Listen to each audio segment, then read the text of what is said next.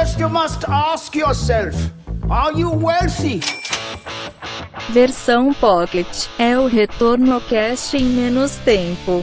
Olá, investidores e investidoras, sejam bem-vindos a mais um Retorno Cast, o nosso Retorno Cast Pocket. Estou eu, Luiz Felipe Vieira, juntamente com Lucas Paulino, para abordarmos um tema quente aí, que é o aluguel de fundos imobiliários, para ficar para a gente conseguir ter operações no mercado, aquelas famosas operações vendidas. Lucas, antes até da gente entrar nesse tema, o tema venda descoberto já é um tema meio polêmico no mercado, né, por alguns, né? Muito estranho, assim, o pessoal começou a se acostumar um pouco mais com esse tema em 2008, quando teve aquela grande queda. O pessoal achava que só dava para ganhar dinheiro com o mercado em alta. Aí descobriu que dá para ganhar dinheiro com o mercado em queda, começou a operar vendido e desde então foi se popularizando bastante. E isso é muito bom porque gera uma liquidez muito boa no mercado. Para quem não entende ainda esse termo, vou dar um exemplo aqui de maneira simples como você ganhar dinheiro com a queda do mercado. Vamos imaginar um carro Corolla que vale 50 mil reais. Você sabe que daqui a alguns dias vai sair um novo Corolla e vai baixar muito o preço dos Corollas. Vai valer na faixa de 30 mil reais. Então você faz o seguinte: você pega esse carro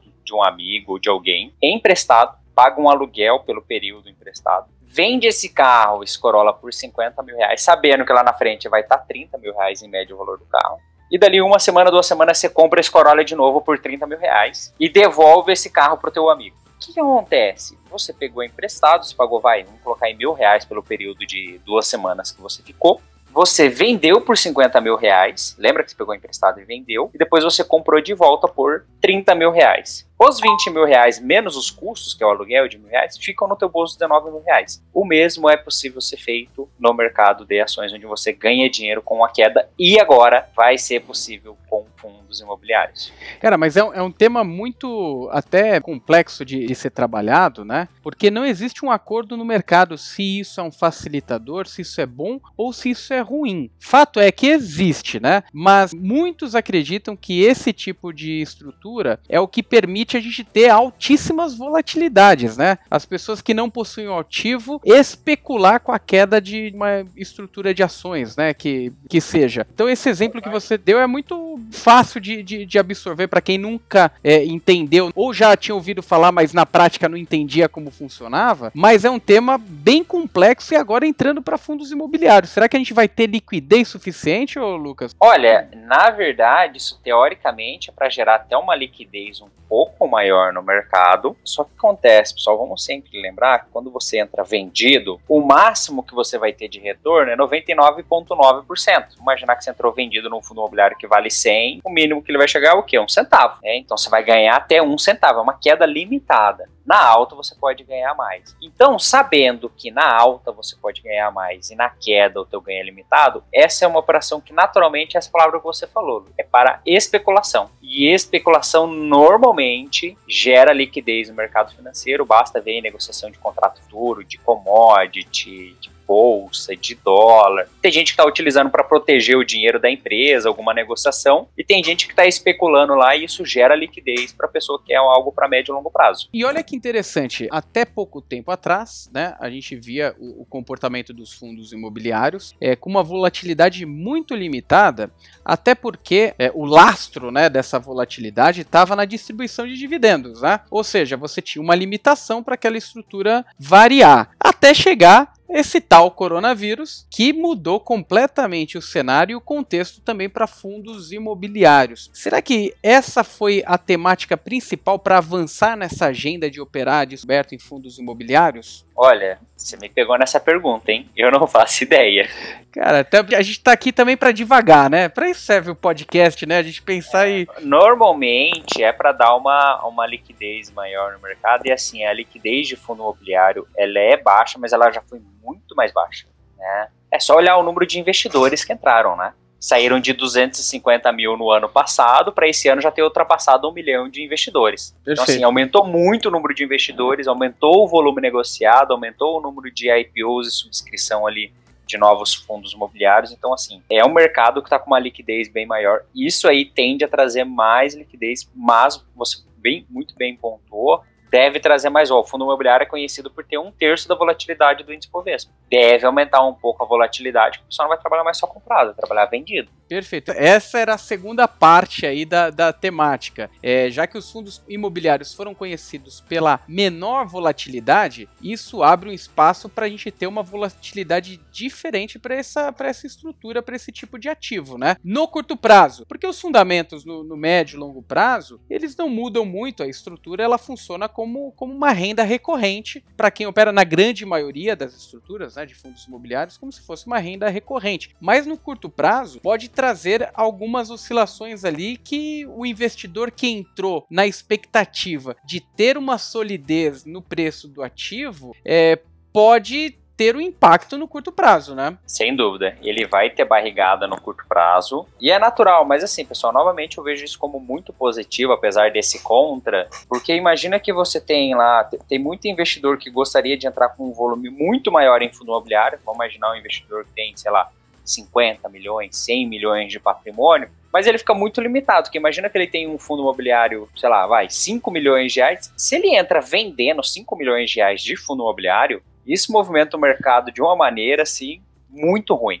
Então isso traz possibilidade até para pessoas que, que, que, talvez têm mais patrimônio, movimentações maiores, consigam suportar determinados movimentos grandes no mercado. Até um interesse maior da indústria de fundos de investimentos, né? Que não, não sem, tem tanta atratividade assim para o mercado de, de fundos imobiliários, tem lá alguns que, que gostam né, e, e, possuem no portfólio, só que a indústria de fundos, de ações é, que operam uma participação em, lá em renda variável de, em fundos imobiliários, é, pode ser uma boa atratividade é, ter esse tipo de, de, de, contexto de operar vendido no mercado. Né? Sem dúvida. Quando você entra ali no mais retorno e você entra em um fundo de ação, você vai ver que um ou outro tem um fundo imobiliário dentro, mas você vai ver que é uma posição sempre muito tímida tímida. E muito justamente por causa dessa questão da liquidez. É, fica aqui alguns posicionamentos, algumas ideias né, para você, investidor, que agora deve, deve abrir a possibilidade aí de operar vendido em fundos imobiliários. É, tomar um, um pouco de cautela, ou melhor, bastante cautela, porque é, esse tipo de estrutura é para especular no mercado. Então, se você é, busca o, os seus rendimentos mensais, os seus dividendos dos seus fundos imobiliários, não se assuste assustem com, com as grandes oscilações, tem um apoio aí de um profissional para te auxiliar no momento de definir o que o que está valendo a pena entrar, o que está valendo a pena sair, né, de, de estrutura de investimentos. Mas é muito importante não se arrisque se você não conhece esse tipo de estrutura. Não coloque os pés pelas mãos, entendendo, poxa, eu tô, eu tô achando que vai vir uma nova onda de coronavírus, vou operar vendido. Toma muito cuidado aí. Já vi muita gente se machucando no mercado fazendo esse tipo de operação, hein, Lucas? É, e, e lembrando novamente, pessoal, quando você entra vendido é especulação porque o teu ganho é limitado né? E detalhe, vamos imaginar o seguinte: olha só como que é, que é complexo você entrar vendido em algo e você não saber exatamente o que está fazendo.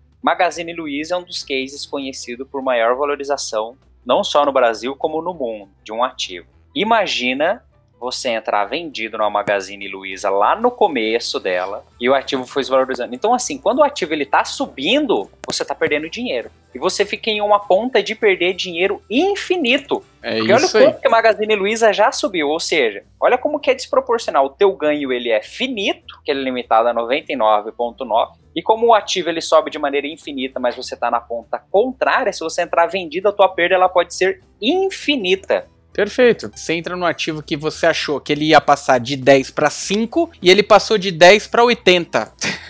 Aí, aí você tem que liberar o ativo que você combinou de vender a 10 e comprar ele no mercado à vista a 80. Então tá aí o tamanho do, diferença de 70 reais por ativo. o tamanho da porrada sete vezes maior do que aquele valor do ativo que você tinha colocado na precificação. Então toma bastante Iria cuidado. ganhar no máximo, iria ganhar no máximo R$ 9,99 e perde 70 reais. Exatamente. Então tomar bastante cuidado, deixa para os profissionais que entendem, né, fazer esse tipo de operação. Tome bastante cuidado com esse movimento aí do mercado. Converse converse bastante com quem é o profissional que te auxilia no, nos seus investimentos, porque pode sim ter uma movimentação de mercado um pouco diferente do habitual, porque operar vendido traz esse tipo de contexto, traz uma volatilidade maior no curto prazo, mas não significa que mude os fundamentos da operação no médio e longo prazo. Acho que isso é bastante importante a gente reforçar aqui, né, Lucas? É, pessoal, fa façam as coisas de maneira muito prudente, saibam onde está pisando.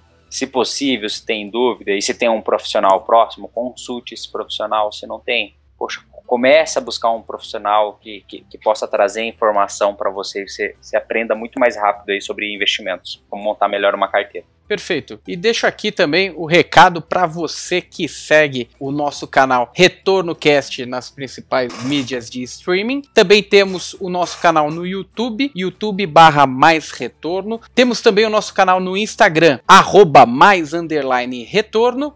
E temos também o nosso Telegram, o link vai ficar na descrição.